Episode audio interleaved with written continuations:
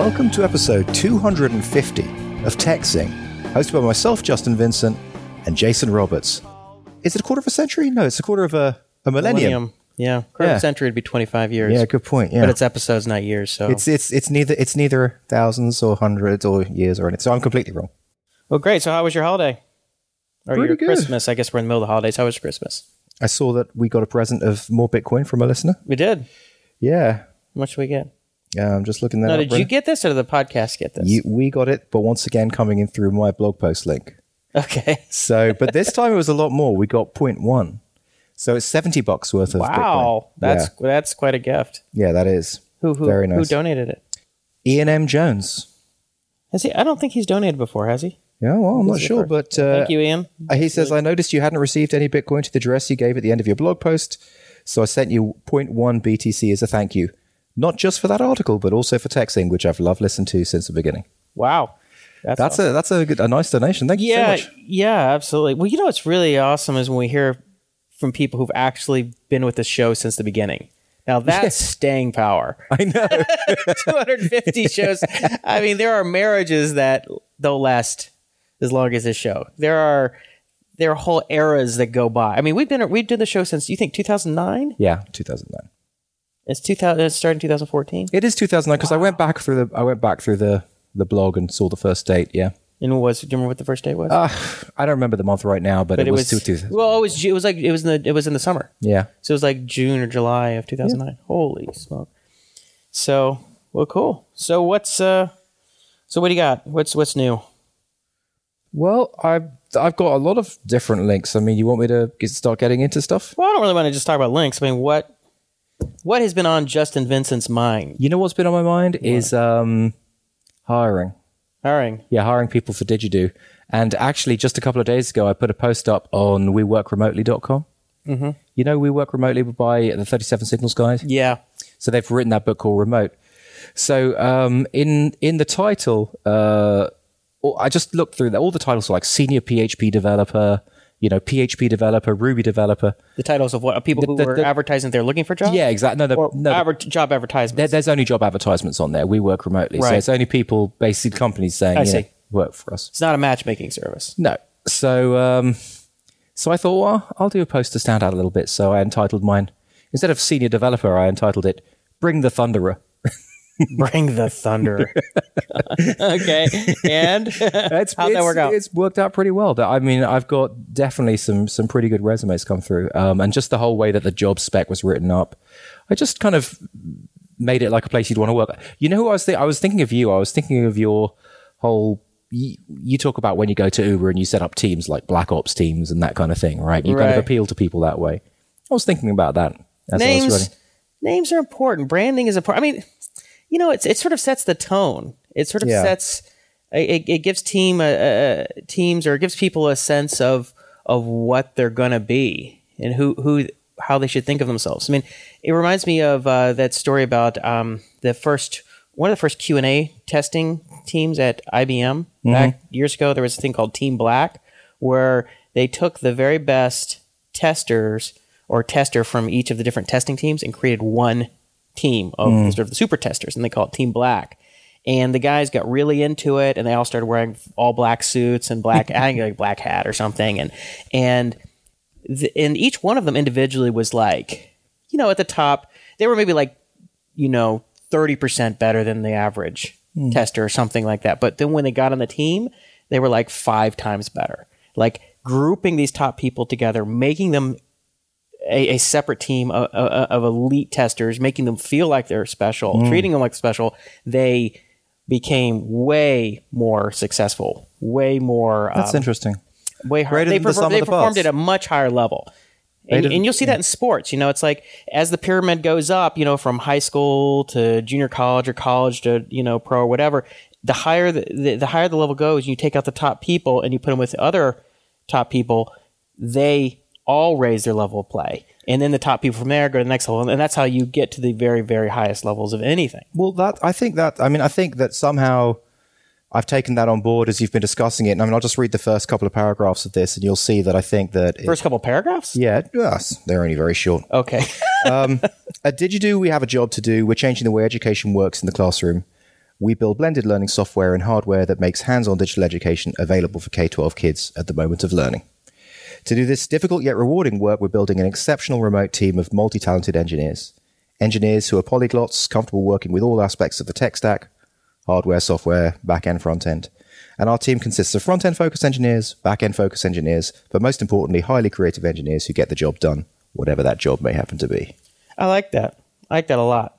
You know, I think one of the biggest problems I've always had with job posting is they'll say things like, must have 10 years experience with Java. Right. Must have, it, and then they'll list all these weird frameworks and stuff. It's like, you know, who cares? Mm-hmm. You know what I mean? It's like you want the best people you can find. And, and, and usually that means people who are, they're smart, but they're just, they're they're the kind of people who are detail oriented that figure shit out they get stuff done they they they, they strive to, to to come up with cool high quality solutions you know it's like um you know Guyon you know it's like I pull him in to work with me on this stuff even if it's a technology he hasn't worked with because he's awesome right I mean it doesn't matter if he's never seen the the technology before Well, people have No a focus. yeah. I mean, he, he has a focus which is like the G. The, he's your GPU kind of focus, but that that will work with any technology. the what focus You always call him he's your GPU. Oh right, yeah. I mean, right. I mean, everybody has like their their sort of. I mean, some people are more aesthetically, or they're more front end or product oriented. People are more algorithm oriented or, or whatever. But regardless, you want you want to work with people who are just really good, and even if they haven't used a particular language or framework that you're using. I mean, they're going to pick that up fast. I mean, if you're hiring someone to do a two month consulting project, yeah, you want them to be an expert in it because you don't want to have to pay for them to No, learn it. don't pay for them to learn. Exactly. but if it's like they're going to stick around for three, four, five years, it doesn't matter. I mean, they're going to, Yeah. I mean, amortized over that period of time. actually you really don't want like I, th- I was thinking about this a lot like we really don't want specialization we want people who are full stack generalists with a focus they may have a front end focus they may have a back end focus Like everybody does anyway. they right? understand the, the, the like they, they can they can transverse the tech stack you know Well, because when you put people in a box or they put themselves in a box, it just limits them. And, and then they don't, um, they become less useful to you as a company or as the CTO, right? Right. You need people who are just like, this guy will get the problem done. It doesn't matter what I tell him we need. Like, I, you're like, I don't know, man. We need servers. We need some kind of database of some kind. We need some kind of code running to solve this problem. Figure it out. Right, Whatever. And they come back to you after like a long week and like, I did it. And you're like, what do you mean? You're like, I did it. like, you know, who cares how they did it? Right. Like, you just want someone who's just, just figure stuff out. And, um, I think that, yeah, I think you, I think you articulated it just the right way and that you didn't start talking about technologies. You didn't use, um, silly rockstar ninja, you know, overused terms that they always use. You're just like, look, you know, well i talk about technology I like later on you know i say you know our tech stack includes this our products it includes this but yeah you're right i mean mainly focused on that yeah that's great. Well, I hope that works out. And you, how many, how many resumes have you received? Uh, about 20 you know i was I, I- do feel like i was kind of channeling the spirit of jason when i was writing this Why me? Why, what did I? well just like i told you like i just said you know it, it was it's that kind of like um Oh, just, like just selling Ops. the team the black Team ops Black- selling the team yeah So pitching it, yeah, making it a place. But that's what i want i mean that's the kind of team that i want you know so Well, the higher quality people you get, the easier your job is, right? The more limited people are, the more you're going to have to fill in for them and handhold them and put them in a sandbox that they're comfortable. The more you have people who are just, you know, one man wrecking machines or one woman wrecking machines, Yeah. you just say, look, go knock that building down, and they'll go knock it down. They don't need any more direction. Well, actually, talking about one woman wrecking machines, have you seen that? Like, I don't have the links to hand, but there's been a little bit of chat about that on Hacker News, like as usual. But there's another post, w- women who code or whatever. You just like, ugh, you don't want to talk about that anymore. We can talk about it. I, I don't know. It's boring. I, I, I- you know, I, the whole, all the controversy about, m you know, women hackers or women in tech or minorities in tech. I mean, this stuff is so controversial and people get so emotional about it. It's just, you know. well, don't I just thought the post was good because what she was saying was, who's she? I don't know, whoever whoever was doing that post that I told you on Hacker News. The point that she was making was that it's good that there's this controversy from Paul Graham talking about it, and that um, it it brings it to light. And we need to find ways of getting 13 year old girls into coding. That just it just doesn't happen. Like Oh, you know, first of all, you know, did you see his post? Because that's not what he said, right? So Right. he was misrepresented because they cut out big sections of the of the. It wasn't even an interview; it was a discussion, and they misrepresented what he said. So he didn't even say the things that they claimed he said, which got everybody all emotional and, Right. and irate. Well, he he did. Uh, I was under the uh, under the understanding he wasn't making any judgment call about it. He was just saying there just isn't many any girls in coding today because there's no obvious path for them. No, I mean, okay. So basically, what he said in his was the reason there aren't um, that he basically said you can't take women in three months teach them to code to the point that they're going to become successful tech entrepreneurs. Right, so they because need to the, be starting because the insights at that age of twenty three. Not that they can't learn later, but that you know the reason Mark Zuckerberg could start Facebook when he was in college is because he'd been coding since he was ten Te- Right, exactly. right? Yeah. And it's like you can't just take someone in three months in a three month program, teach them how to code, and suddenly they have enough um, comprehension of that world and of these technologies to, to to have ideas about how to solve problems that are the problems that they should be solving or whatever. So Right, but isn't isn't the point that it's just not like for whatever reason as as kids progress through school, girls just aren't generally guided towards b- See, I don't programs. know. I don't know, man. I mean, I, I, I mean, you know, it's like it's like I'm coaching this fourth grade math team. Yeah. we gave a, te- give, a test was given to all the fourth graders in the entire school 160 of them or whatever the top 17 made the cut it's an all mix of boys and girls whites asians hispanics it's a mix of everything mm-hmm. right nobody cares about what race or gender you are. Are you good at math or are you not right? And it's like you know and i think the same thing is like the, the same kids you know with the computers i mean people can sign up for it or not. And if they want to do it they want i mean i don't understand what the reason is is to force people or trying to entice people to do something that they're not necessarily interested in doing. If they want to do it they do it. If they don't want to do it they don't have to do it. I don't i don't get it. I mean it's like you know I don't know if it's like that all across America. I mean, I could I could imagine you could imagine Well, I, I have stories from sources that I, am not at liberty to divulge, but I've heard stories um, where teachers are just like, you know, are you sure you want to do this? Are you sure you want to do this programming right here? Like one, you know, to one girl in a class of boys. Like, I, I'm just not sure that it's all as idealistic and rosy as you say across the whole of America and the world. I mean, I, I just don't know. I mean, yeah, I don't think people should be dissuaded from doing things, but I don't think I don't think it has to be fifty percent of girls, fifty percent of people who are writing code in this world have to be female. Right? Does fifty percent of everything every, have to be doing everything? Do fifty percent of investment bankers, fifty percent of lawyers, fifty percent of florists, fifty percent of gymnastics teachers? I mean, you know, people, men and women are different. They like different things. Let people do what they want to do right? Right. I mean, I don't, I don't understand what the big. I don't think. Yeah, obviously, I don't think that you should do anything to dissuade people from doing things that they want to do. People should be. I think Exactly. teachers and coaches. Exactly, and but I think- I should, think- But let me. Teachers and coaches and parents, adults, should be open as open with kids, allowing kids, whatever gender or race or anything that they are, to do and experiment what they want to do. Right Right. Um, but uh, as far as like trying to get people to do things that they're not really interested in doing because you have some sort of idea in your head that this is the way it's supposed to be, I find a little weird. You know? Well, I'd be interested to hear, for, you know, if any listeners has, have any stories either way about, you know, dissuasion or persuasion. I'd just be interested to hear. I, I like. Let's put it this way: if it was exactly hundred percent stable and fair, then we wouldn't be in a situation where in programming classes we only had one girl and twenty No, no, boys. no, no, that not logically that's not necessarily true. That may be true. It could be the fact that most girls don't like it. I mean, I'm just saying it do- doesn't just because more boys like um, programming doesn't mean that it's uh, it's unfair. It could mean that just boys just like it more. I'm not saying that's not true, and I'm sure that there are situations where girls are dissuaded from doing it or made to feel uncomfortable. But I think that assume you're you're going on the assumption that boys and girls are equally interested in the same things, which is absolutely not true. If you've been around kids at all, they are absolutely interested in different things. They are not interested in the same stuff yeah. at all. there are girls that Well- like some of the stuff that boys do, and there are some girl boys that like some of the stuff that girls do, and there are certain things that they both like. that both genders seem to like equally, but it's not true that they all like the same stuff. Okay. They're fundamentally different.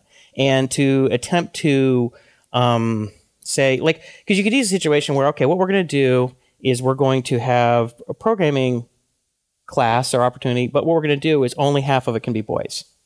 So we're going to keep out all the half the boy, a lot of the boys who want to do it, but we're going to get try and convince a lot of girls who aren't really that interested. They want to do something else, but you're going to put them into it because we feel that girls should be as interested in as boys, which I think is That doesn't make sense. I, but that's totally you have that happens a lot of times. A lot of weird social engineering goes like that because you know ad- us adults have all these weird ideas about what we think people should and shouldn't do and what we're going to hold in high regard. And It's so like you're treat- trying trying to make a PC workplace, you know, trying to make a really mixed workplace when it, you, it, they may not necessarily have been the best choices uh, in terms of they may not have been the best people for the job. Yeah, I mean, look, uh, you know, obviously, when you see me run Catalyst, I'm as interested in having. I'm very interested in having girls in there who want to be in there.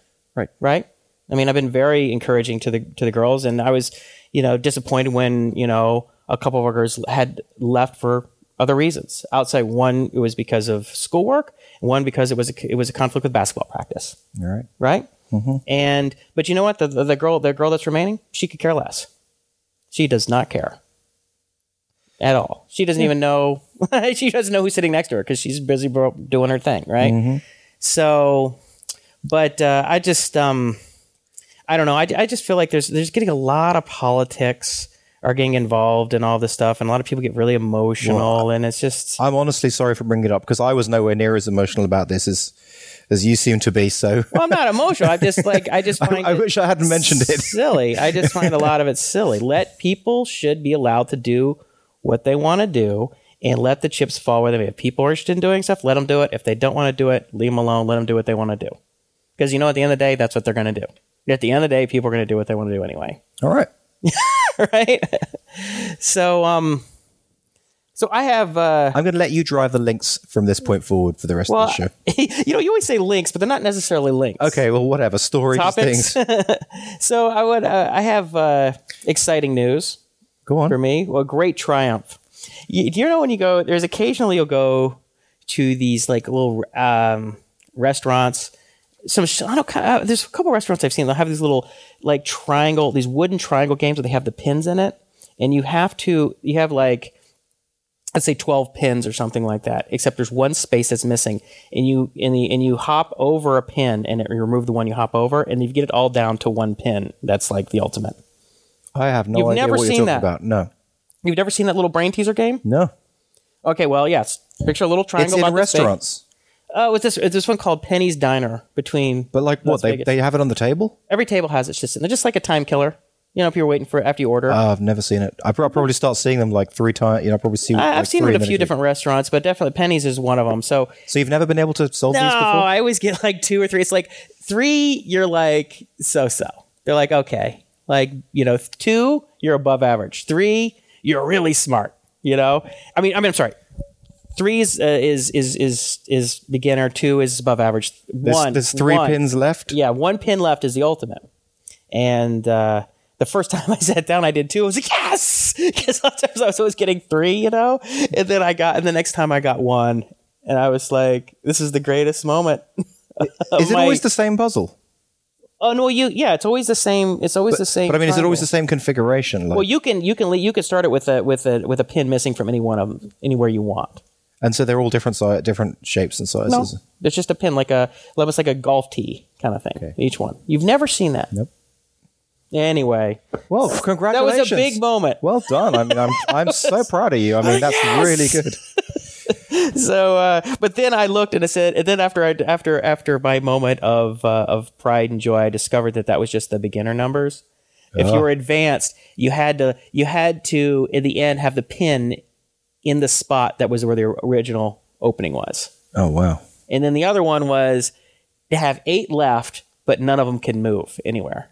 This is. I was like forget about it. you should like take a picture of that and put it in the show notes. Yeah, well, next time, no, next time maybe I will. I, I didn't even think about it. So another thing that was interesting is, um, well, okay, so uh, you know, we went, uh, we just got back from Vegas. We went to Sandy's parents for you know the second part of Christmas Yeah. vacation. Went snowboarding and all that stuff. Oh, nice. And um, it was kind of interesting. I was thinking about this going snowboarding and stuff. It's like one of those things that like it's pretty fun, but it's kind of and so at least for me now, but it's not. It's it's kind of a pain in the ass in, the, in a certain way, you know, because you have to get all the gear and drive up there, and and it's like uh, I don't know. It's like so we got to get the kids checked into ski school, and then Sandy's got to rent her skis, and it's one of those things that's like it's supposed to be fun, but the actual funness isn't quite as great as it's supposed to be. Well, because you're older now. I guess. I mean, I felt that way. I felt that way for, I remember, I, I, even for like probably the last fifteen years. You know, it's not even since I, I, but I've just noticed that. But given the fact that, I mean, I'm not saying it wasn't fun. I mean, Sandy and I had a pretty good time. We, we there was a period of we were just because there were no lines. We were really lucky because the, the ski Las Vegas. This, this Well, can Colby ski with you yet? no, they were in ski school. Colby was in snowboarding school, and the girls were in ski school, and they they were with kids their age. They had a good time. I'm sure when they're with you, then that's when it'll become fun again. Yeah, no, I mean, you know, it may be that may make it more fun, yeah, but uh, it's just uh, I don't know. I think there's a lot of things in life that we do that we do because it's just sort of this supposed to be fun, but when you're actually in it, you're like, this isn't quite as fun. you know, it's like when you know, I don't feel when you go to parties, it's like, eh. Yeah, we're going to a party, and actually, am I like actually? How much fun am I really having staying around talking to people? Oh, that's because you don't drink, but uh, that's another discussion. But you know what I mean? I mean, Not- but you- not you- about parties, Well, what are things like that? What are things like that for you? What are things that that you do that that are supposed to be fun, but when you actually get there, you're like, you know, it's I'm, you're you're going through the motions because you don't want to be, you know, a downer, but in the end, you're like, you know, I'd rather be doing something else if I really. You know, it really depends on the mood. Like, so th- this is what I'm saying about like going out, for example. Like a lot of times when I go out, I'm totally not in the mood, totally not in the mood. But then I have a few drinks, and then everything shifts. The world lights up a little bit, becomes more colorful. That's the kind of advantage of drinking is you can literally just change your mood through it. Um, but definitely, I would say most times I go out, I'm probably just in like in a grumpy bear mood when I go out. Usually because I've just been coding, I've been trying to solve a problem. I wasn't able to solve the problem. It's still on my mind. I don't really want to go out. That's what usually happens. So I, I guess that's that's an example. a lot. Yeah. So, and that brings to the second. The reason I brought it up is that, but after coming back from a whole day on the ski snow, you know, on the slopes, I'm completely refreshed. Hmm. Like, because if, if I had said, you know what, Sandy, why don't you take the kids and go skiing, and I'm just stay here and work, I would feel kind of like Oh, you- crap. oh, yeah. I'd feel like crap. I'd feel guilty. I'd feel like, what am I doing? I spend my whole life sitting in front of the computer screen. It would just be all these really sort of It would be much worse than almost fun. yeah, yeah, exactly. I mean, way worse, right? Right. Way worse than like ah, you know, I'm kind of cold here. I'm kind of freezing. You know, I'm like I'm I'm my um I'm sore because I've busted my butt seven. I seven. can't remember. Do you ski or do you snowboard? I snowboard. So Sandy Sandy skis and I snowboard, yeah. which actually works out because she we're we're probably similar levels, and uh, you have to be a proportionally better snowboarder to keep up with a skier because it's much easier to maneuver with skis into a snowboard, especially when you get down to like a really steep incline and moguls and stuff like that. I mean, you got to be pretty damn good snowboarder to navigate that stuff at speed and not bust your butt. Whereas skier, you know, you know, a week of skiing and you're like you're at a level where you could probably handle a black diamond without totally killing yourself. Where the snowboard is no way. A week of skiing and you could go down a black diamond mogul run. At least I did. I had skied. I had skied once in my life, and I was in college. We I went to Vail for a week with one of my buddies, and second day I was doing black diamonds with. I think buddies. that's unusual.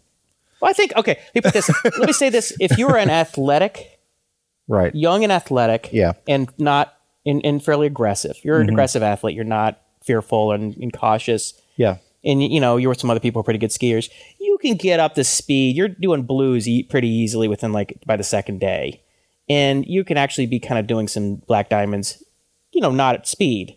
You know you're gonna bust your butt a few times. But i mean i did that. I'm a, I'm a, cause one of my two buddies ryan and um god i can't remember the guy's name. I haven't seen him in so long. But you know we were jumping moguls and stuff. But there's no way that would ha- i mean it took me three days of snowboarding of busting my butt when i first learned before i could really go down a blue and not be in pain right Yeah. i mean it's just that much harder anyway so um it worked out it works out so that sandy and i are similar That's great. So we can we can do a really good job. I mean, she can actually go faster than me. So sometimes, if she really wants to go, like I was teasing her sometime, and then she's like, "Oh, you want some of this?" And she like takes off, and uh, I have to chase her down. So, but um, yeah, it was really funny though. We were so we were doing it like, oh no, it's, it's funny in retrospect. At the time, it wasn't funny. So so there's this there was this girl in front of me who was skiing, and she lost her ski, and her, her, her one of her skis was like 25 yards up the slope from her.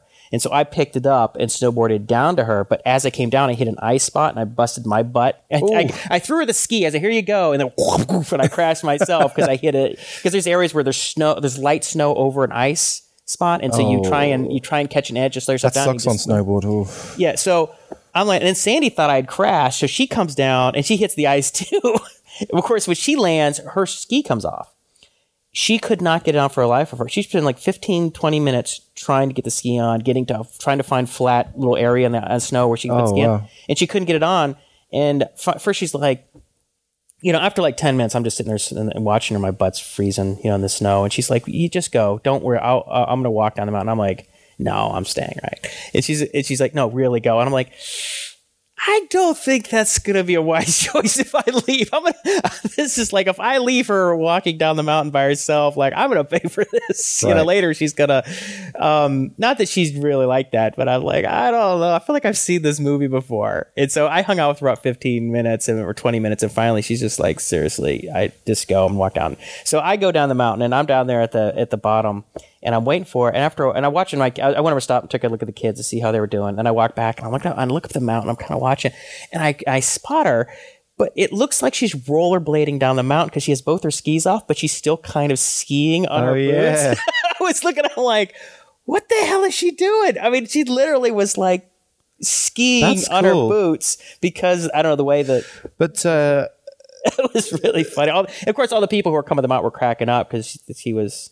Why wouldn't it get back in? Was there like snow stuck in the coupling thing? I don't know. She said she could. I mean, it, it was a weird thing. I mean, it's not like she's a total novice. Like, you know, sometimes novices can't Right. figure it out. But she was just like, she's like, I feel like an idiot. I don't know what the hell. And so I Was said, she able to get them back on at the bottom of the mountain? no, that, at the end of the day, we were done because they were kind of run out of time. The ski school was almost over. Oh, okay. And so we're like, you know what? Let's just.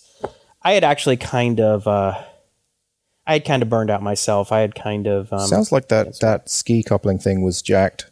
It could sometimes the bindings get Yeah. get off or whatever. Well, I but think that's the name. Yeah. So, you know, it's funny. I was thinking about like, um, I'm always looking at how to optimize experiences. And like, this is one of those places that's perfect because it's not like you have to, like, when you go skiing, like in Colorado, you're just like, okay, we're going to fly to Aspen or Vail or Utah or whatever, and it's going to cost a fortune. And, you know, we're going to, you know, have to stay in big lines. But there's one of these places that's just like pretty close, like 30 minutes from a parent's place. No lines. Like, you get, there's no lines. But the only thing I've discovered was that the, the one thing that sucked was like ski rental. Do you ever, do you ever go skiing or snowboarding? Of course. Do you have your own skis? You Uh, no, I always rent them. I've been skiing since I was three. But you know, you see them. It takes like an hour to go through the lines and sign the paperwork and get the Mm-hmm. Yeah. boots. Yep. Like that's that's the one thing we. It's a pain in the butt. You Yes. got to realize like that's that's. All. So you're just going to buy skis? I'm like that's it, Sandy. I'm like I'm not doing this anymore. We are Yeah. not renting skis anymore. We're It's not like they're that, they're that expensive. I mean, they don't have to spend a thousand bucks for a good pair of I can skis. get like a few hundred bucks maybe. Yeah. Or, you know, get some skis. but the, it's just like a pain to store kind of thing.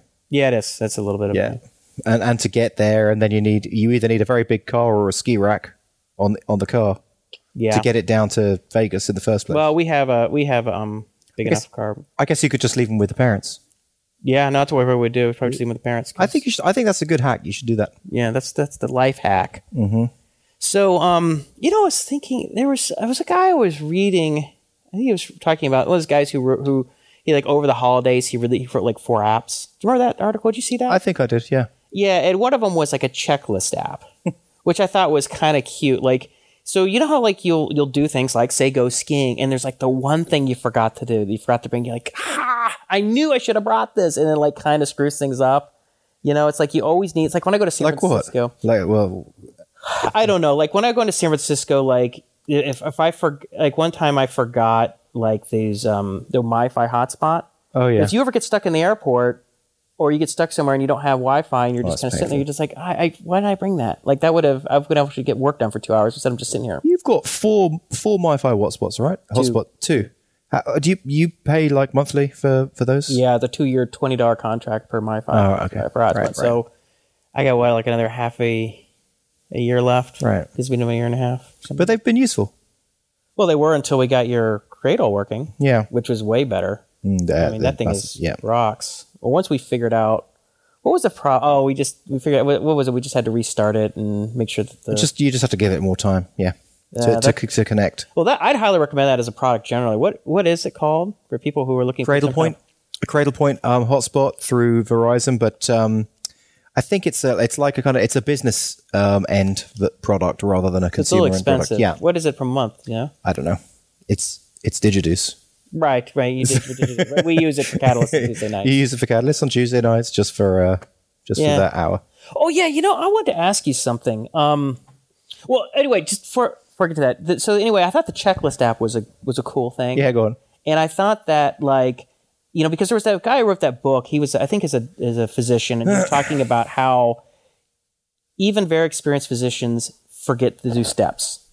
You know, and it's like if there were if and that's why checklists are so important because it keeps us from making mistakes. And that one guy wrote a checklist app. Like you can create, here's my new checklist for like I could have one. Here's my checklist for getting my stuff ready for San Francisco. Here's my checklist to getting stuff ready for Catalyst. You know, like things so I don't forget anything. And I was thinking it'd be kind of cool if you did like a social checklist, like people could put up checklists up there, like checklist for, you know, going to Europe or checklist for whatever. So it's like you get an idea of all the things that you need and you could just say, oh, I'm going to use that checklist and add that to my checklist. I'm pretty sure that exists. Does it? I'm pretty sure that at the very minimum, just about anything you could think of, you could type in checklist for skiing, and you're going to get a page that has like a list of. I was thinking more like an app. I, I know what you're thinking about. Yeah. Didn't like it. No, I, I do like that idea, but I'm just saying, like, I could imagine that. It, There's an app for that. I think so. Yeah, Well, that's my guess. I guess, but Yeah. I could be wrong. So, um, it's not a bad idea. Well, anyway, I want to ask you a question. So, you don't have to get into specifics, but our, we, we talked a little bit this offline after last show. We were talking about like, um, you, you guys had at some point a few months back gotten back and come out with a list of things that you wanted to get done, and you made a big list of like, here are the big things that the tech team, the tech department is going to try and deliver, right? Because you had the sales team was going to try and do some things, and the content people were going to try and get some things, reach some goals. How how did how did you do? I mean, because because sometimes you you come up with goals, you're just pulling them out of thin air, right? You're like, well, I think we can do this. You know, you come with this list. You know, you know, there's these things that you'd like to get done. You know, these things that other parts of the company want to have, and you kind of have to just. And but they're so rough and high level, you can't really calculate the hours. You can just rough estimate. Like, I think we can get this stuff done. We had 90 days to get them done, uh, to get it done, and um, I think we had like 10 or 11 things in there. Mm-hmm. And uh, we have two left at this stage. So we got, you know, we got through a Nine fair, of eleven. yeah, we got a fair old chunk of them done. Yeah. And uh, the ones that didn't get done were because they were the some the, the other ones got were just too big and complicated, or I think, some- yeah. Uh, for example, integrating, um, yeah, just yeah. I, I won't go into the details, but yeah, they were they were they were complicated and probably too big. And we, to be honest, we just didn't get to them because we were we were still involved on the other ones. But like you know, it, it really was like how long is a piece of string? I mean, in many ways, like so we just chose eleven really big things that needed to be done, and uh, you know, like I said, we're too short.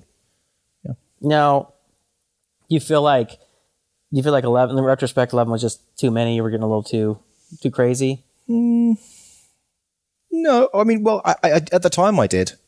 Actually, what was surprising was that we got through we got through it faster than I expected. So you thought eleven was kind of like this is my ultimate wish list. Yeah, like this yeah. isn't really going to happen. Yeah. We're probably going to do six or seven of these things. Yeah, but I'm curious, like, why why you why'd you bring this up? I just up? thought that was interesting. I mean, that Hmm. was pretty impressive when you told me that that you had gotten through as many. oh, thanks. and I thought that was, and I, I, I could imagine that usually when you make those kind of things up, I mean, you really just kind of have to pull them out of thin air, right? You don't really have a lot of data to base them on, so Yeah. you're just kind of, you know, guessing. But I think, are you gonna? Is that something you guys are gonna do on a quarterly basis? That you come up with like very specific, I think we're going to co- I mean, goals. We, we do have an idea to come up with a per quarter goal.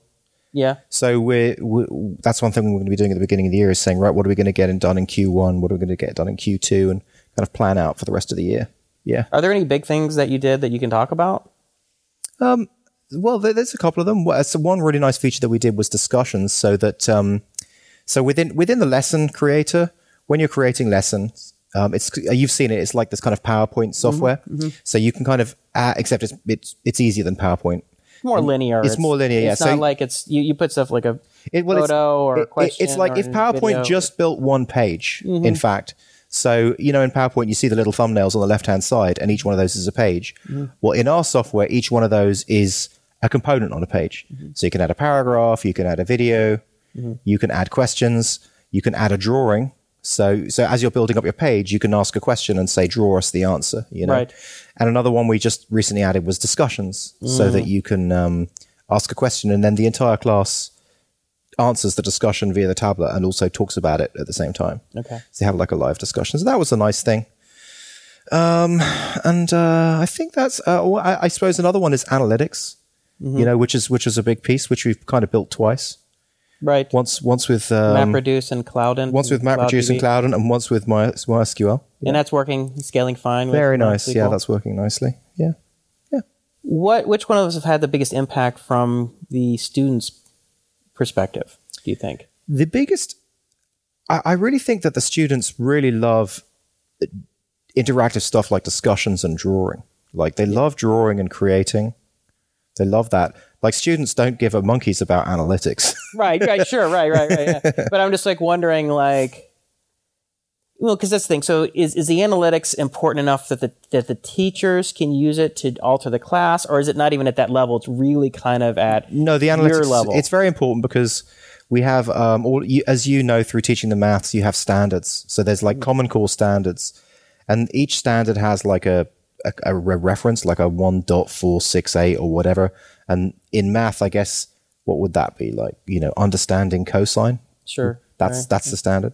So then, whenever teachers add those questions throughout the content, they assign the standard to it, and so when kids answer those questions, we have like a heat map of green and red of um, what a particular class or a particular school, how well they're doing on one particular standard. So it's actually very useful for teachers. So they can say, okay, of the Common Core, I can see that my kids understand, you know, all these aspects of the Common Core because it's all green but all these aspects of the common core are all red so we need to kind of push new lessons through around those standards Right, right. Um, yeah, what was I reading? I was reading an article about this. One of I don't know which one it was, and the guy and, and the um, the guy was talking about how kids they were doing a study of they were talking about how uh, focus and attention kids have and like you know i guess it was a i guess it was introduction it was a, an interview with uh, Sal khan, Khan, the Khan oh right yeah and he's he's like, well, you know, kids, you know, like adults have about ten minutes of attention span, and then they zone out for a while, and then they zone back in for a little while, and they zone out, and then the longer you go, the longer the zone out periods, and the shorter the zone in periods. Yeah. Which is exactly how I was in in school. I was zoning out constantly. I just couldn't pay attention. It was just so boring watching a teacher up there to bored Yeah. Writing stuff down. And I think that's the key, one of the key things is that, and, and it's amazing that it's taken this long for teachers to figure this out. The whole flipped co- classroom concept, which is mm-hmm. like they get the kids doing stuff. Quit standing up there and just talking because kids don't want to. They don't retain most of it. You're boring them to death, and you're wasting time. Like it, it kind of reminds me of when I would coach soccer practice. It was like keep the talking to minimum and let the kids do stuff. Like you would want, I would say, you know, I'm going to try and get the kids to have a thousand touches on the ball. When they come to practice, they're not going to be staying in line. They're going to get touches on that ball. They're going to be doing, you know, different types of footwork. They're going to be striking the ball and shooting and passing. They're going to be getting touches on the ball, getting reps. And I think the same thing in class is get the kids rep. If it's math class, they should be doing math problems. If it's, you know, you know, if it's art class, they need to be painting, not just standing and watching some teacher stand up and just talk. So if you keep the talking to like 10 minute bursts and then have them do stuff, and then you can talk for a little bit and then have them do stuff, I think, have you heard of blended learning? Which is what? That's the mix? yeah basically so you do, you kind of which is what we're doing. So the the good example that i've got is like say for example you're teaching kids about the history of flight.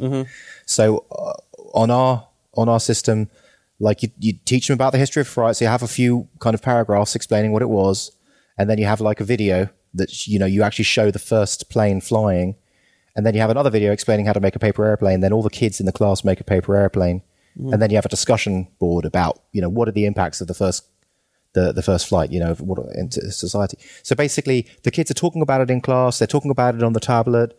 They're looking at the videos on the tablet. They're building paper airplanes in real life. They're going outside and throwing the paper airplanes, and um, that I think is blended learning, and that to me is the you know the future. Yeah, and I think I think as much as more that you can have kids doing stuff and less being passive, the better you are. I mean, Right. we know that the brain f- does a better job remembering stuff when it does stuff as opposed to just passively learning. Yeah. And like if you want to remember something, you active recall as opposed to like just passively reviewing your notes.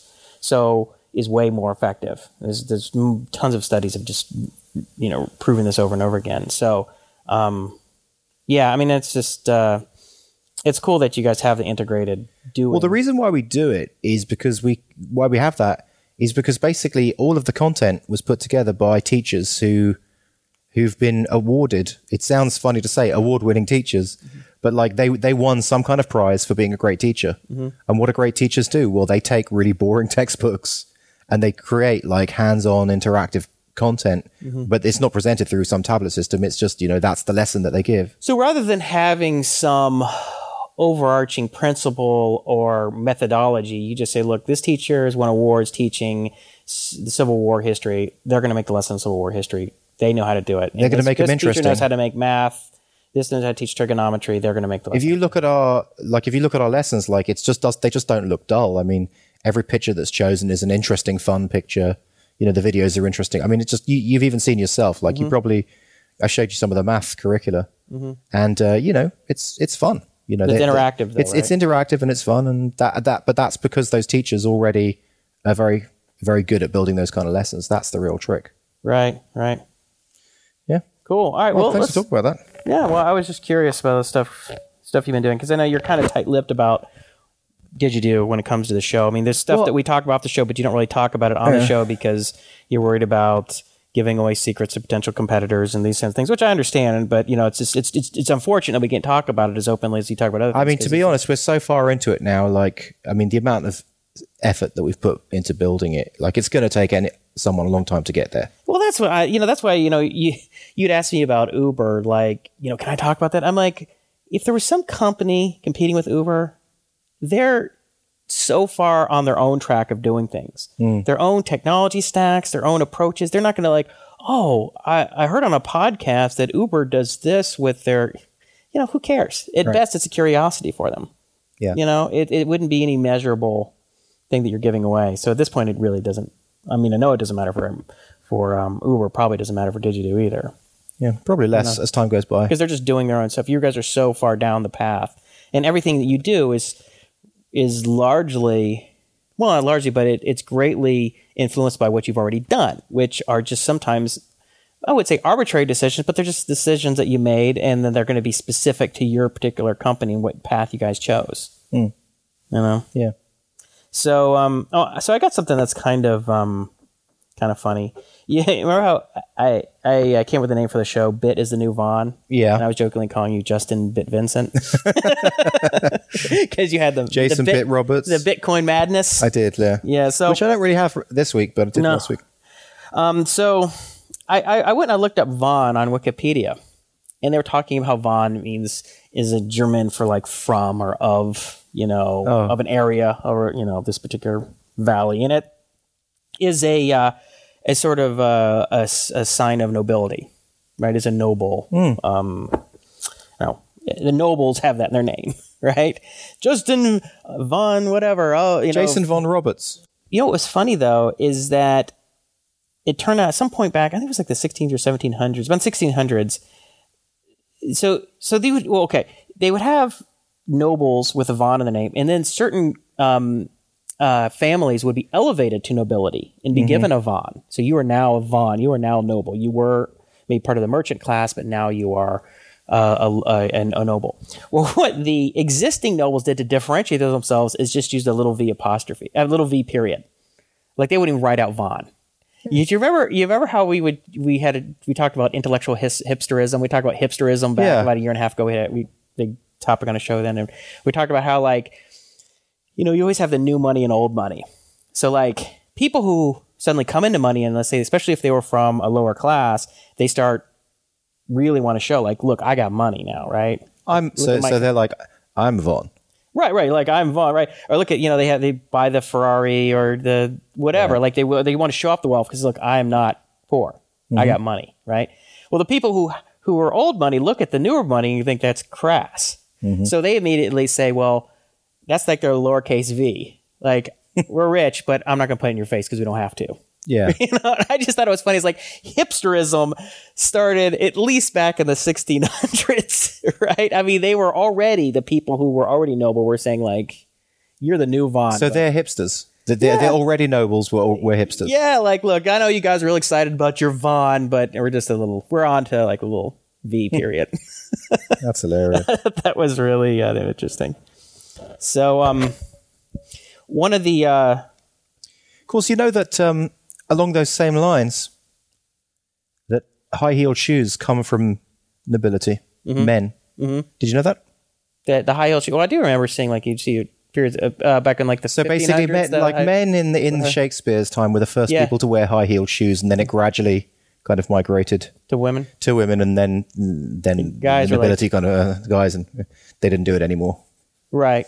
And in fact, I think something similar happened with baby clothes, the pit, the, the pink and the blue. Really. I think so. Yeah, I think that it started. It like it was a similar kind of story, but I don't have much more than that. You don't know any more information on that. Uh, only that only that boys used You to know, be this exercise has been left to the reader, to the listener. boys used to be pink. I think. Really? Maybe, yeah, yeah. I think in the first, well, no, in the very first place they were white, and then colors started coming in, pastels, and then they decided to. Uh, I don't know for whatever reason, but boys were, were pink because they were more colorful or whatever, you know. And then somehow uh, the Sears and those kind of people got involved, and then it switched over. I'll have, to, I'll have to check that. I'll have to, I'll have to, have to Google that. Yeah, go for it. That's an interesting one. I've never heard that before. So, um, the uh, one of the uh, the presents I got was a. Oh, I got two books. One of them was Minecraft, about the history of Minecraft. You bought this, or you? no, I got it for Christmas. Sandy got it for me. So, is about The history of Minecraft. So the guy, the guy, uh, Markus Persson, Notch. Oh, yeah. created Minecraft. The whole story about, uh, you know, it was. It's actually pretty, pretty. Yeah, you know, I give it okay. I give it a B minus. But it's interesting. It was like I didn't realize there was such a huge tech scene in in Stockholm, Sweden. So apparently, there's a lot of games that came out. A lot of video games have come out of there, and there's some pretty big video game companies, and a lot of stuff. Some of these video games companies there built the games from bigger publishing companies. Uh, I don't remember the names of them, but um, So what, they built them there, then big bigger publishing companies took it over.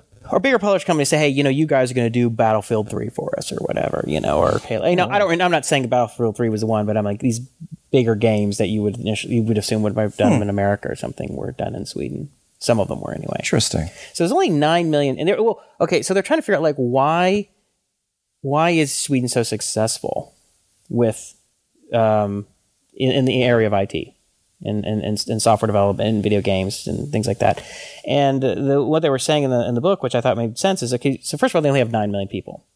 So if you're in Germany or France, you have a big enough country that if you're making stuff, you might just try and sell it to your people in your country but it's still that's a relatively small market compared to the Western world. I mean, especially when you talk about the United States and English speaking world, the English speaking world, right? So Swedes speak English. They start speaking English at a very young age in school, and they speak English almost as well as we do. I mean, when I was in Sweden, it was hard to find people who did speak English as well as we did. It was it was pretty pretty shocking how well people spoke.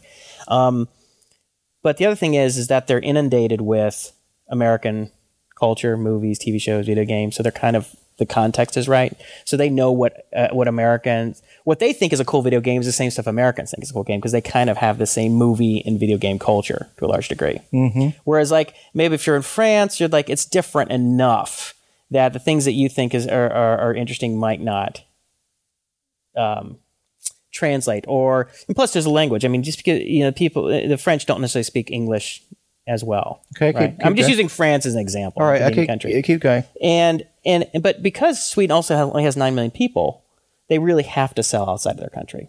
They can't say we're just going to sell stuff to other Swedes. We're Okay. this game is only so they have to sell. They have to think in terms of the old. So is that the complete reasoning why they think Sweden's? Well, nine million. They bigger. They English, Eng, speak English well. They're inundated with American culture. They have to go outside of their world, and uh, they're they're outside of their nine million population to sell the market. And um, you know, of course, it's they everyone they have um, pretty much hundred percent. Um, you know, high speed internet access across the board. Okay, that and might they be the very, d- and they have very good education. So those might be the differentiators. Because I was going to say then, surely you know, amazing games would come out of Ireland, who have a population of four and a half million, English, completely you know the American influence there, all the stuff that you just described about Sweden. But I don't think that I, I don't think you could say that Ireland has great internet backbone or something like that. Like I've heard that in Sweden, like everyone has a hundred megabit pipe into their house, kind of thing. Yeah, but you It's know, it's like- interesting. It's like, does that make that much of a difference to like, you know, this stuff? I mean, did having, I mean, as long as you can have internet connectivity, because a lot of obviously a lot of eh, great no. games and stuff were created before. I mean, Yeah. Doom was created before most people had internet. everyone in Ireland has internet access of some, you know, but not everyone, but like a, you know, a lot of people in the cities or whatever.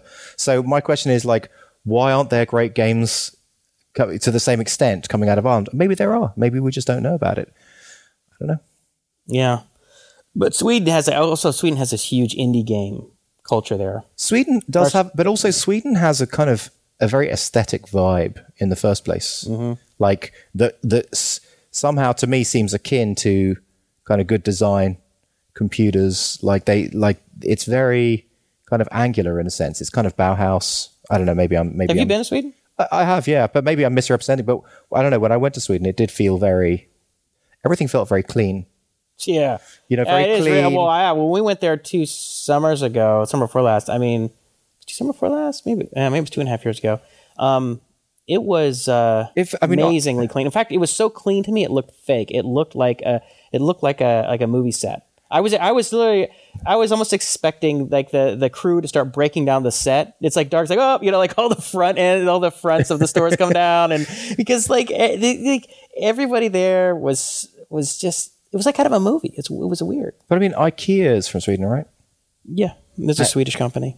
and then that, there's another clothes company from Sweden. Oh, I can't remember it, but um, yeah, I, I don't know. I just I, I do know a couple of Swedish designers, and they have that vibe. You know, that kind of IKEA-ish, kind of clean, very straight line, a lot of white space, like sans serif text. You know, Yeah, you know well, the kind the of vibe Germans are like that too. I whenever I went to Germany, Germany always had German stuff was always looked really clean and futuristic and slick. Yeah. Germany looks like the future to me when I would Well, go there. the, the- what? But did, did you ever go into the countryside in Germany where they have? well, like, then it's the- old. Then it looks yeah, really, really old It's- Hansel and it's kinda funny, stuff. and yeah, But you know, it's funny. Like you contra- you contrast that with like India. So like have you been to India- India? No, but I'm like when you when like the kind of software that comes out of there and stuff, the aesthetic, the colors, the cultural content, everything is so different that a lot of times it just seems off to an American. Like Americans looking at that looks like it's from India. Whereas Right. like if someone dre- d- designed it from Sweden or Norway or Germany or something, you, it would assuming it was in English, it, it would look like it was almost designed by an American. Just company. out of curiosity, I mean, is this a racist discussion that we're having? why? I don't know. I'm just wondering because, Because we're certain cul- because we're siloing we're siloing a culture. why are you so you get so hung up on this? no, I'm but I'm just You do. curious. You get so like I'm cu- hypersensitive. I am hypersensitive, and I'm I'm curious because I I can't actually tell. But you know what happens when you bring that up? Yeah. That's what makes people start thinking about it. And then everybody gets, you know, hypersensitive about it. Right. Right? Oh my God, are we being sexist? Are we being, are we being racist? oh my God, oh my God. It's like, relax, you know, who cares? You know, it's like, it's like, no, we're just saying that certain countries and certain cultures are different enough that the aesthetics, the culture, whatever, can, are, can be, uh, But it's funny to think that a group of people have defining thing. I mean, like it amazes me that like you know. Irish have this defining quality of being like the fun, you know, the fun time, and they really kind of are like that. And Germans have this defining quality of like bratwurst and and like the kind of people that they are. Like, and English have this defining quality of like stiff upper lip and saying sorry. Like, what's what amazes Yeah. me? What amazes me is most interactions I have with strangers in America, I say sorry and it, it, it, it, it, it uh, just for whatever reason, it just comes out. I'm just, oh, sorry, sorry. Like, and it, it really reminds me of that National Lampoon's Vacation, the, the, the National mm. Lampoon's European Vacation? Yeah. And, and they just show English people as saying sorry all the time. And I was like, that's a load of rubbish. And like for five years, like I've said it so many, you know, sorry, sorry, sorry. So it, it amazes me that a whole like you know 60 million people 4 million people 20 million people they're all of this certain type of person Well, see, I'm not saying that. That's not what I'm saying. I'm saying that it, that their cultural aesthetic, the you know, which can be summed up maybe the colors that they like, the shapes, whatever, bec- that, that that are all based on what's going on in their culture right now and where it's come from in the last 10, 20, 30, 50 years, or even hundreds of years, it's it's it's slightly different than where the American culture's at. So that Americans, so if you had someone from India designing your site versus someone from Sweden, you could detect that and you'd be like, that's different.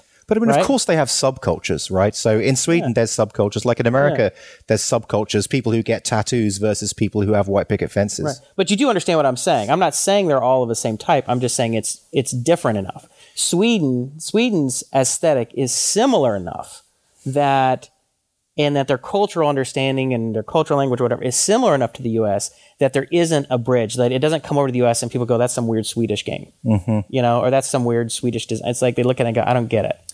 I've got a good TV show for you to check out, and it's also it also sh- um, it highlights Holland and England in a very very good way because the BBC is really really good at making a certain kind of crime drama, and so there's this one called Wallander, starring um, oh god I can't remember who it stars, but anyway check it out. There's th- there's three seasons and each one has three episodes, and it's just very kind of serious crime drama done the Uh, in the best way that that England does crime crime. Anyway, Wallander, check it out. It's on Hulu.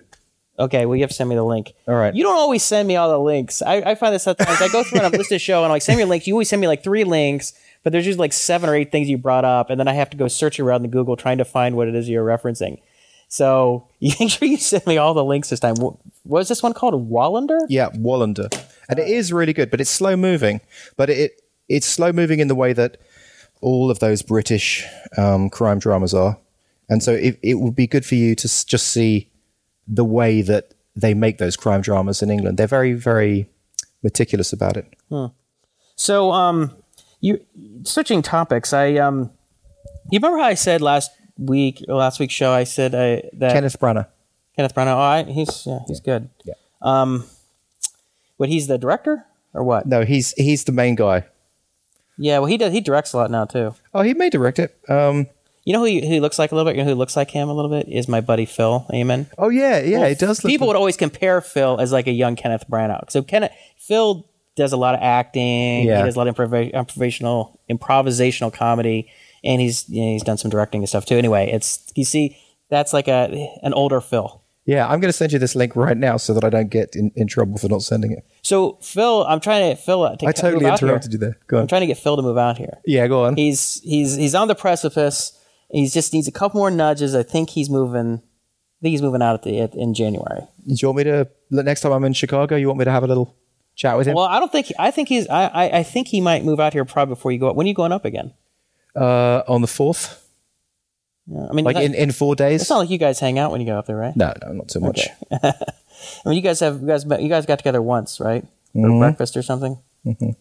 So, um, but yeah, it would be good to get him out here. Anyway, I interrupted you. You were, you were on a roll about something. Yeah. So, y- you know, I was talking about how, um, you know, it's, it's it's frustrating that there isn't something as good as sort of the SQL Server Enterprise Manager or whatever that was, like a really g- good GUI based Oh yeah, UI for working with MySQL, for instance.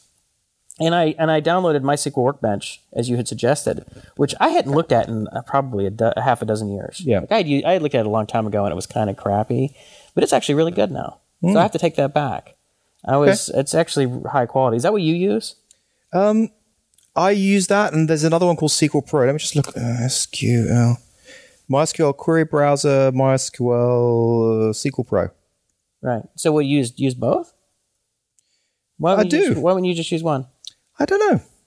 You just like in a different mood. I mean, Yeah. does it one do something that It's like like because Sequel Pro is uh, what happens is sometimes I remember that it's called Sequel Pro and I type in because you know the way with the Apple you do command space and then you type in SEQ and it comes up, right?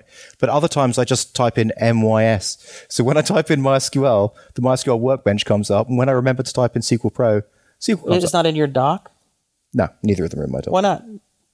Why don't you just put things in your dock? I, I the only thing I have in my dock is my text text editor, Chrome. Oh, because and you FTP. run hor- vertically, so you don't have any yeah. space. I, I don't want so, too many things in the dock there. Yeah. See, I have all this stuff in my. You know, well, why do you have it run hor- Why do you have it vertically when you don't and it would limit your space? It just makes more sense because I because I have an I have this massive amount of horizontal space. So if I have it on the left hand side, Oh, right, because you work on a laptop. Mike. You don't work on a big monitor. no, Huh. Yeah. Okay. Well, I guess that, I guess that makes some kind of sense. So that answers both of those questions. The reason why I use Sequel Pro, the reason why sometimes I use MySQL, and uh, yeah, that. uh, What's your problem with questioning? Why you got to question everything? That's who I am. You know, that's, that's very am. straight. It's so asked- irritating.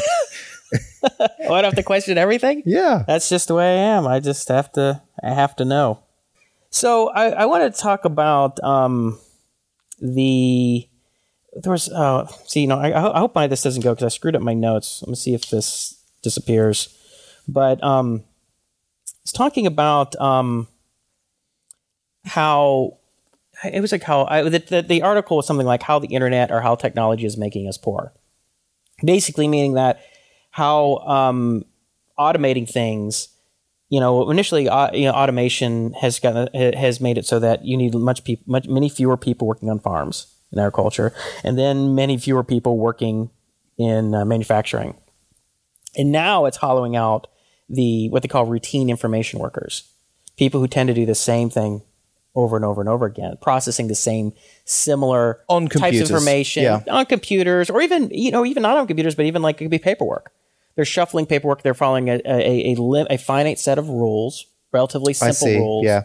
And in a sense most of the stuff can be automated Mm-hmm. or a lot of it can be automated and it's sort of you know it, they were using example like from the industrial side like how you know how like there was a big um, issue in germany with a lot of the amazon workers the factory workers were like uh, you know they were upset about the working conditions and i don't know how many hours they worked or how many hours they had to work without taking a break or i don't know if it's air conditioning they, they had different complaints which you know were probably valid. But what's interesting is that you know obviously from amazon standpoint they'll be like you know in the future it's easier for us to just automate our factories. Right? I mean not out of out of uh, out of spite not that they're trying to hurt people but it's like it's less expensive less headache. Right? In the end of the day they want to they have they have very small margins. And right? they can't exactly make that illegal. They can't make that, yeah, the automation of factories illegal. So those people are going to lose their jobs. Yeah. right i mean but it's just it's just interesting how now that is going into um, you know things like bookkeeping or you know there was an example like travel agents or bookkeepers or any kind of um, information processing job that isn't extremely complicated or creative those are But are they going nowhere? I mean, are those like, so are we going to basically flatten society and just have no jobs? It, it, No, what, what they're talking about, it's becoming more of an hourglass. So you have people at the very bottom and you have people at the top. So you have people who have the people who are going to be big winners in the near future. I mean, who knows? In the far future, as we've talked about in the previous show, in the far future, all bets are off. Who knows what the hell is going to happen Yeah. in, you know, 75 or 100 or much less three or 500 years from now. But if we're talking the next 30 years, you know, I mean, it's two, few people are going to be winners. It's people with capital. People with capital are always going to have a, they're always, they're going to be able to, to they're the ones who own the uh, the properties that generate money in an, in an automated fashion. They own they they own the gen, the, uh, the internet properties. They own the physical manufacturing plants. They own shares in the companies, whatever. But the other thing is the people who are highly educated in that are they say there's the people who who tell the machines what to do, and they're the people who are told to what to do by the machines. Like the guy, I think it was Amazon or Walmart, one place was saying, you know, he's like the robot, the computer tells me what I'm supposed to do, and it tells me when I need to be working faster or when I need to doing stuff. The computer, he's like, I'm like a human robot. Isn't that weird? mm, that is weird. I mean, it's kind of, um, I mean, it's kind of, uh, I don't know if it's scary, but it's sad. It's sad to think that humans can be sort of put in such a Yeah, but limited. isn't, isn't there going to be another, like, there's a burgeoning um, trend of makers, you know, like industries becoming small and like individualized around people. So is, is, isn't that going to stand for anything? what do you mean? Give me an example. Well, people making circuit boards, people making little products of their own because you've got 3D printers and electronics and just you can, you're your own little factory because you've got like a miniaturized electronics building system and a miniaturized 3D printing system and all that kind of stuff. Like, so there's like, so there's going to be a, a lot of opportunity for, for private industry. Um, I think that stuff is going to be limited in the same way that I, I like how people make money off of uh, software or web pages, right? There are there are a very limited number of people who are independently wealthy because of their one person blog that they have that they have so much traffic on that they can make money off advertising, or the one or two person you know uh, YouTube channel, or the people who who sell who have like a bootstrap web startup. I mean, it may seem like a lot of people do that, but as a percentage of the population, it's minute. Well, I'm not saying they make a lot of money. What I'm saying is that people who are knocked out of jobs on the low end, and I'm not, and I'm also not predicting this. I'm just asking this as a question. In the same way as people who open up bed and breakfasts don't become, you know, massively wealthy, but they they eke a living. Is there is there some trend like that going to happen where people can become part of the digital ecosystem and eke a living I don't think in so. new ways? You don't think that's going I think that's very limited. I think like uh, the ability. Okay, so if you're selling something, you're making a living off of crea- a creative product of some kind, whether it's uh, you know a picture you painted or product you created or something you wrote. I mean. Because I think it follows that that power curve that there's just things at the top that the va- that they get the vast majority of the wealth. It's people mostly watch movies, major motion pictures, you know, but all the way down to people making their home little home independent films that like you know a few thousand people watch or whatever. I mean, I, I just think this the people at the end of the curve are just not able to make any kind of real money. They can do it for fun. They can make a little bit of money, extra money on the side, but in terms of replacing a, an actual middle class paying job, no chance. So you think bootstrappers like that bootstrapping will never will never be will only ever be a tiny tiny percentage? Yeah, I think so. I, I just think that um, because you just can't compete. In most cases, you can't compete with the level of of quality, the fit and finish, and support, and everything that goes around higher end products that are released by larger companies. You know, there will be examples. There will be your standouts of like the the one or two person team that you know that are able to create something on their own. It's really high quality and they make a living off it. But you know, in terms of absolute numbers, I mean, the absolute numbers are going to be real, still small, but in terms of percentage wise, the population, it's minute. So what do you? I mean, Plus, most people aren't creative or have the ability to not only to, to, to even if they are creative, are the ability to, to take that creative creativity, turn it to a business, and see it to a finish. Into, I mean, you know how hard it is. I mean, just- especially people who are like, say, working in a factory or something like that, that like basically blue collar kind of worker, pro- probably not thinking along entrepreneurial lines. I don't even think most white collar workers. Right. The vast majority of people who have who have four year degrees are going to come out and support or be able to create like a meaningful, uh, you know, amount of money doing anything uh, creative. So I, mean, where are they going to make money? What's going to happen? Is everyone going to go on welfare?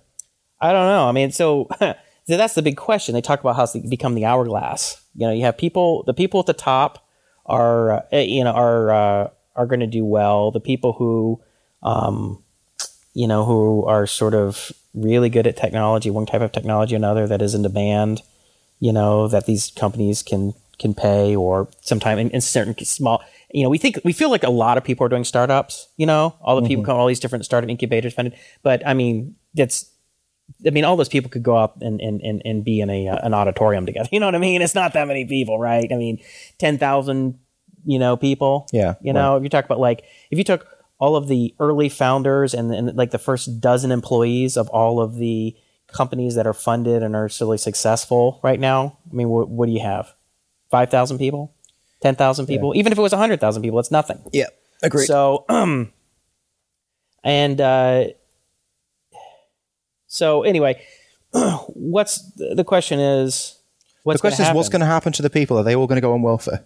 Well, okay. So first step, one thing that's interesting is so those people are making products for society to cons- to, con- to to use, to buy, to purchase. Whether they're making a movie for people to go see, they're making a computer for people to buy, or software. Which, which to buy. people? The, the the, the, most of these companies, right?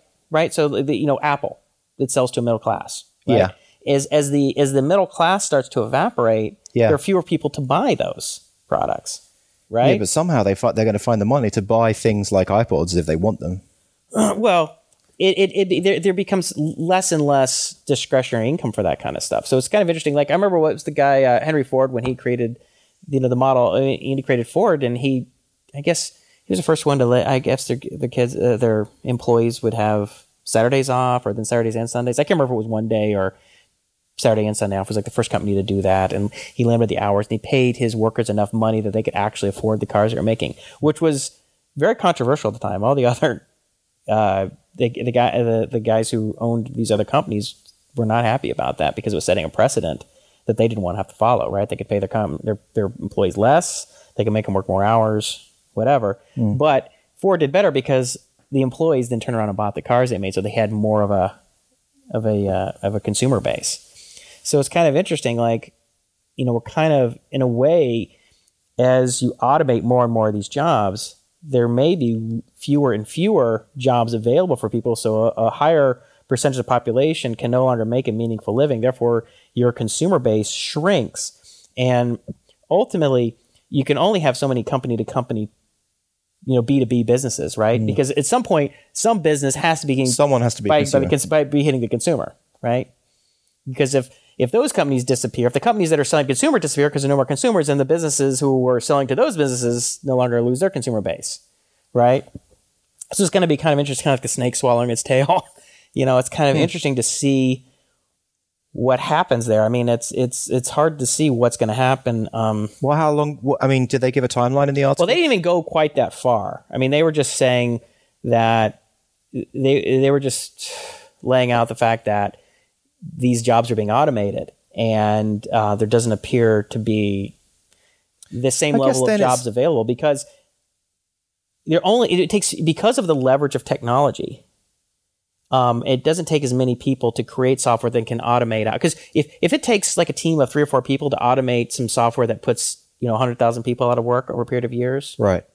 There's not going to be those 100,000 people are now not going to be designing software. I mean, it is that kind of exponential, isn't it? I mean, um, th- would you? That's exponential. Sure. Mm-hmm. Yeah. Um, that's the whole Marc Andreessen thing of software is eating everyone's lunch. That's right. Yeah. It's eating the world. Software is eating the world Yeah. is the statement. You know, you're absolutely right. yeah. Um, so I'm I've been doing this uh, s- uh, small project for um, a this I don't know how much I can talk about, so I just won't mention the name. But um, Hey, is this? Were you already doing this project the last time I spoke to you? yeah, yeah. No, this is an existing project. I've been working on this for a few weeks. I was mean, gonna say because you've a- already got enough No, no, no. I'm I'm You shouldn't uh, really be taking on projects, which my friend. and I'll get to that in one second. But um, the uh, the thing about it is they don't have a lot of guys or employees doing this job. I don't mean guys or girls, so you gender neutral. They don't have a lot of people doing this. They have one and a half people doing this job, but they're constrained because they need um, you know 10 or 20 people doing it. But i'm going to build uh, but the software that i'm building is going to make it so that so that this guy Doesn't need anyone. they don't need to hire anybody. And he's gonna it's gonna it's gonna remove 90% of the government. He's gonna be 10 times more efficient. And he can move fire up the chain and think at a higher level.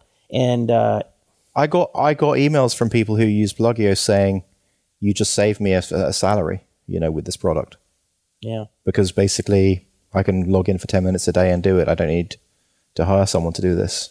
yeah You know, Yeah, and and and I, it's just, I mean, and this, I had that when I was hired as a consultant to build software for this trading company, and I was there to eliminate the jobs of a dozen people. Like uh, the software I was built was ultimately going to eliminate the jobs. I mean, they they they were they were optimistic, think, well, maybe we can have these guys, these traders, and they're all guys, have these guys.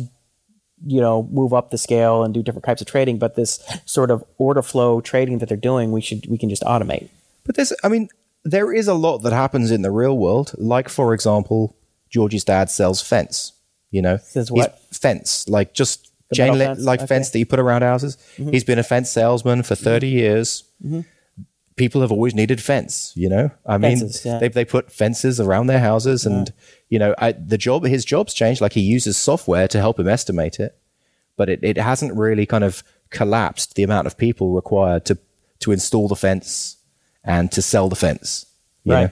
So there's there's there's a lot of real world things that are out there that are not going to be affected.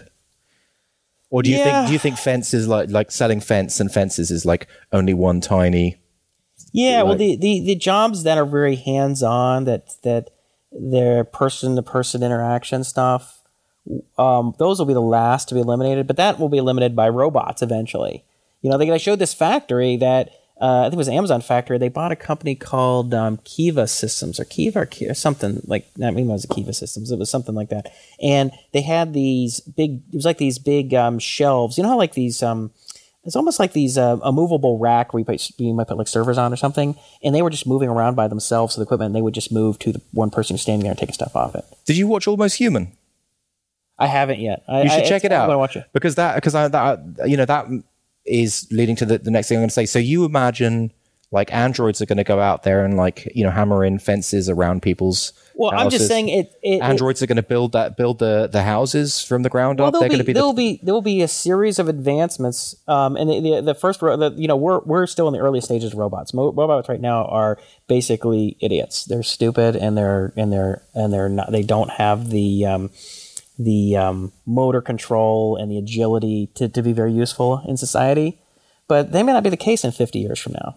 You know, I mean, you know, just like I mean, self driving cars. I mean, that's a kind of robot in a way, right?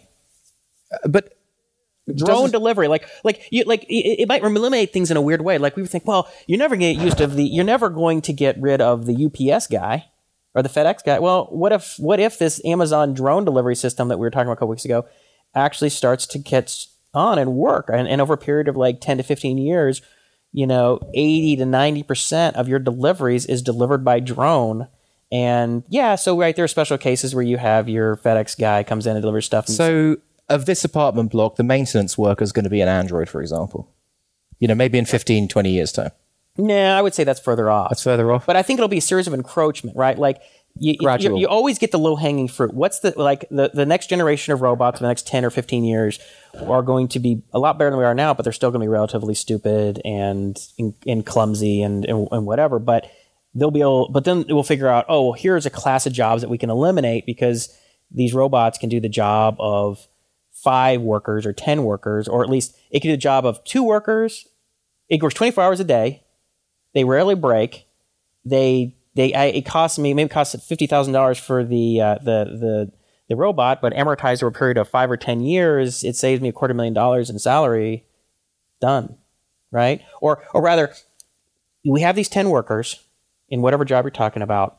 It eliminates eighty percent of the work. So I keep I keep on two of the workers, and they do the things that the robots don't do so well. But the, but all the other grunt work that is kind of dumb. The you know if you're talking about construction, it's the ditch digging or pouring, or maybe it's the laying the foundation or pouring the cement, or there's certain things that the robots can do. But maybe it's the it's the it's the stuff that's a little trickier that takes some more craftsmanship that you keep your carpenters on. But then every generation encroaches further and further, and so humans are needed less and less of the time. I mean, don't you think? I mean, that seems like that's the obvious advancement, right? Yeah, and it, that's the obvious advancement to the point of replicator technology. and then basically, once everyone has a replicator and all you need to do is feed dirt into it, then it's the collapse of money. You don't need money anymore. Your replicator can build whatever you need. Well, I don't think it's dirt. I We think become an I artisan society. well, I don't think most people becomes artisans because I don't think most people have, unless we No, you, genetically you have to alter ourselves. retrain. You have to, like people. People would have to retrain. I mean, they would just look. There isn't anything else to do other than just learn and make make No, I whatever you want think to. do. I think people will just do nothing. I think people will just entertain themselves. or they'll just watch TV or something. Well, what do most people do when they retirement? Do they become artisans when they retire?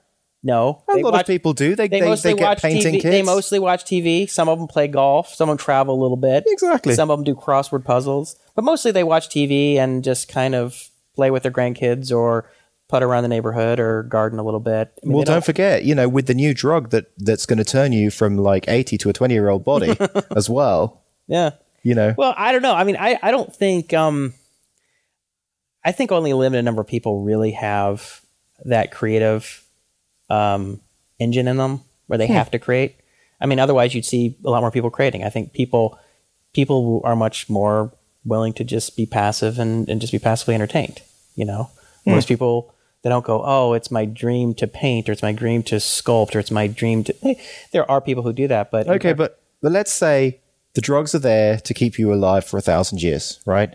There's no money, and you know you can get whatever you want out of these uh, machines that just make stuff. You put dirt or some basic ingredient into them, and it'll just print you whatever you want. It'll it'll print out a perfect tomato, which you can just eat there.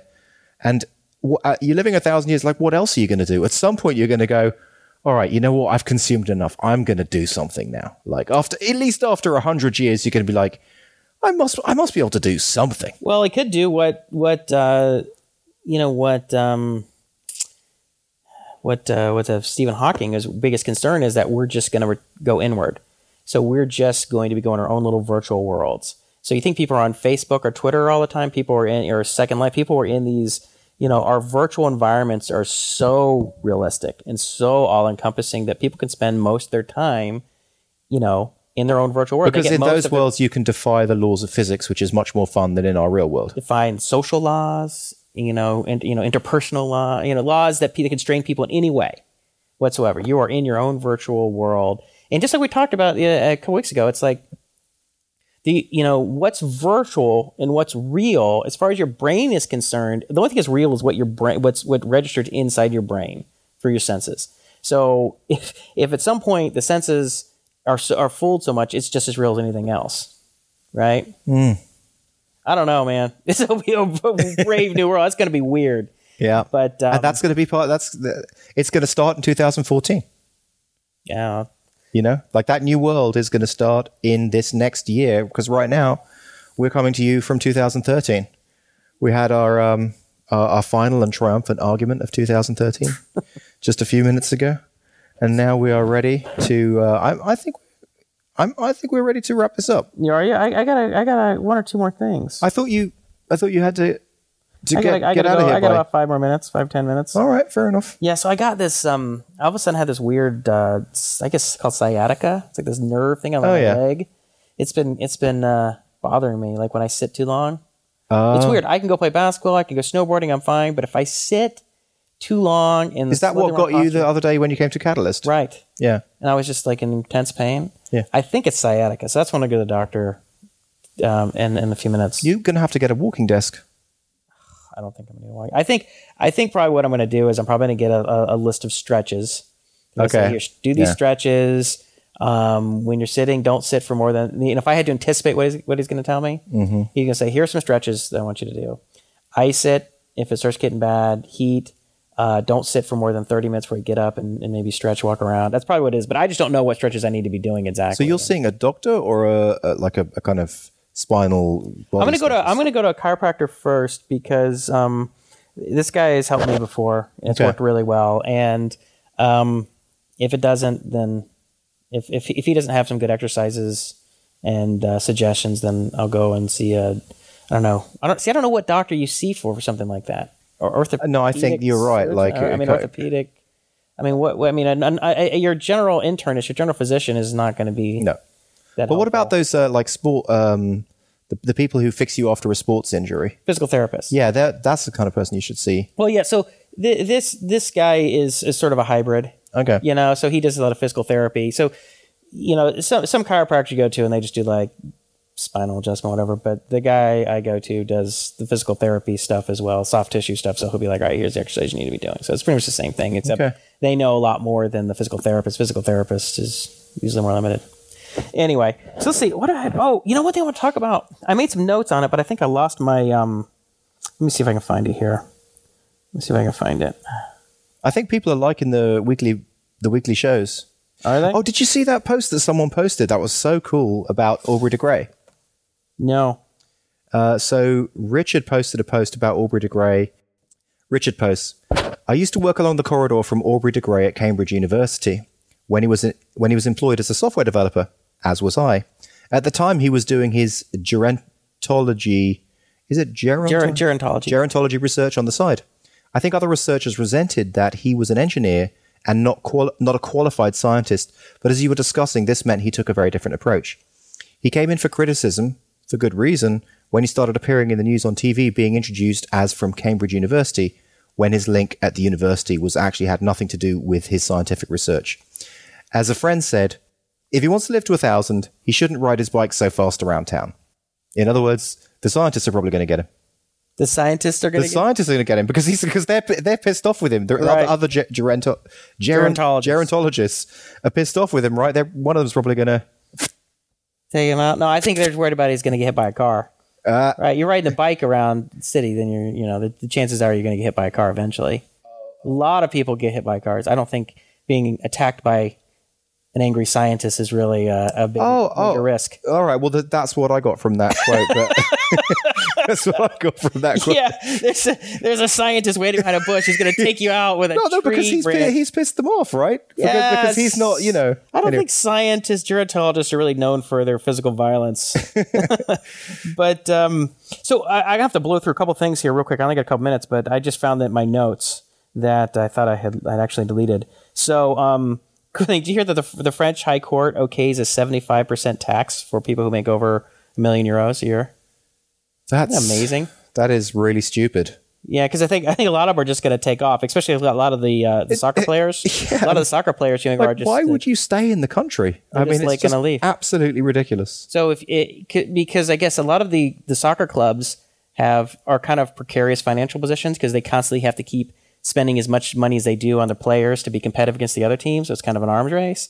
So now, if all of a sudden all of the foreign players who come in, because all these leagues bring in players from all over the world to be competitive, Yeah. are like, well, I can go play in England, or I can go play in Spain or Italy and the other top leagues or France. Um, I'm going to go to Spain because I'm going to take, I'm going to pay, you know, whatever I could- thirty percent higher taxes Well, I could get a job that pays me half as much and I still make more money. yeah, or maybe not quite that much. Because so, I mean, even if one of these other countries are still probably going to play forty or fifty percent at the very top tax bracket. But anyway, the whole point is that there is, uh, I guess, they're, uh, they're. I mean, they, I guess Hollande is trying to. Uh, they have, you know, they're get their debt. They're raising taxes and they're making cuts and they're trying. You to, said you said Holland or France? Hollande. Hollande is the. Uh, Oh, you said France. president. You led the story with France. the prime minister. Ho- France, but Hollande is the name of the uh, Oh, the, the the the French. Oh, you know, that's what, prime minister, whatever. Right. So, um, the other thing I thought was really interesting.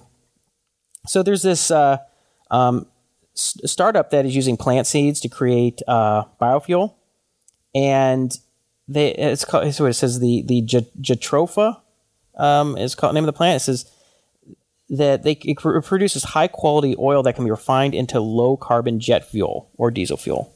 This is the seeds, the seeds of this inedible drought resistant plant, and it's interesting. It says that they're um, they're growing uh, these hybrid strains that in quantities that are competitive with uh, petroleum priced at ninety nine dollars a barrel. Uh, d- are they on? Can I get shares? Mm, it's it's not public. Private company. It's interesting. So they're um, and I was looking up and I was like, well, and it's and I guess uh, I read they said that they are um going to be planting two hundred and fifty thousand acres in Brazil. Uh, I guess and in some of it's in, in Brazil, some of it's in India, and some of it I think might have been in China, but at least India and Brazil, and they are going to be able to produce about 70 million gallons a year off those 250,000 acres. and so I, was, I did a little research and I was like, well, how, you know, how many, uh, I mean, how, how many, how much jet fuel is used per year? And it looks like 18, ba- according to the airline organization or whatever, that the um, U.S. passenger and cargo airlines require more than 18 billion gallons of jet fuel annually. So, based on my back of the napkin calculation, that would be about 64 million acres of this plant at the current production level could could supply all of uh, the jet fuel in the world worldwide in current rates. Sixty-four million acres. Uh, 4 million acres. so that's is that possible? I mean, that seems. I don't know, but they they said that they're doing having a pretty good job making these things cold, making these plants drought and um and heat and So cold resistant. d- So maybe deserts. you can go it and yeah, grow it. Might be able to grow it in areas that nothing else. Is, nothing else is really growing or growing well. Um, but it's Wow. one other thing interesting is they said it said um, it costs uh, currently costs the name of the company is SGB um, and uh, it costs three hundred fifty dollars to genetically map a single uh, Jatropha line um, to look for viable mutations. A price that will drop to fifty dollars in 2014. So just in one year, drop from three fifty to fifty dollars. So you know we've talked about the synthetic biology Yeah. um, sort of disruptive trend that's coming. That's going to be a huge deal probably over the next, you know, 10 to 20 years. And they said the price five years ago was $150,000. That's just five years ago. That's just 2008, nine. Like, you not to mention they were talking about this in like 2003. I mean, it's, it's stuff that would cost like a million dollars to map a genome back in the, you know, 2003. I mean, like say we're talking about the start, you know, 10 years ago is now going to be like 50 bucks. It still seems like the the long way around that seed concept. I mean, I could imagine that they may be better served focusing on bacteria that just like ha- have a byproduct of, you know, you feed them one thing and then they just have a byproduct of oil kind of thing. Yeah, no, that's true. No, that's that's another way to go about it. I mean, there's this um, algae that they're, you know, I know that um, uh, uh, Craig Venter, his um, his uh, company and other companies are working on, you know, on algae that that can be refined into crude oil that are that excretes, you know, crude oil. Yeah, Um, that- that so that sense. stuff is that stuff is definitely happening. But you know, which is interesting because you know we hit according to um, this is something I used to pay a lot. Oh, we've hit peak oil. peak oil. Like now they're going back and, and they're saying, yeah, I guess there's a researcher came out and he said, you know, we actually hit it in 2008. We hit peak oil in 2008. Oh, interesting. Um, but because of the recession and, and the increased prices, you know, destroys demand a little bit. And so you don't be able to notice it a little, but we have hit uh, peak oil. I mean, we, ha- we aren't producing any more oil than we were in 2008. Um, and that was that was on Hacker News, right? On the front page of Hacker Hmm. News about a week ago or so. Um, so what's interesting is that will we solve that problem in part by creating plants and bacteria or algae I bet that, we will. that does it in addition to things like you know electric cars and stuff that ultimately get their electricity from things like um, nuclear or solar whatever it's going to be interesting how that whole thing plays out i mean i think it's going to be it's not going to be a yes or no it's going to be a mix of all these things but it's funny to think, you know, even even like going for. I, I said, well, the seeds rather than seeds, let's work with bacteria and make crude oil. But to be honest, you might as well just get bacteria that makes electricity or something like that. Just let's just skip everything out and just go straight to electric, mm-hmm. you know, mm-hmm. or just take take power from the sun or whatever. Yeah I mean, they do seem kind of just like Well, you will need jet, like you, you know, right now until battery technology increases uh, substantially. You're, you know, the the jets are going to need jet fuel. They're Yeah, not yeah. electric jets. Although Elon Musk had, he gave he gave some numbers. He's like, you know, at the current rate that battery powers are increasing in terms of their power output and storage, like I can't remember what he said. Like in ten years or something, we could have like electric jets. And people are like, "Are you going to start an electric jet company?" He's like, "No, no, I'm busy." But he's like, "It will be possible, right?"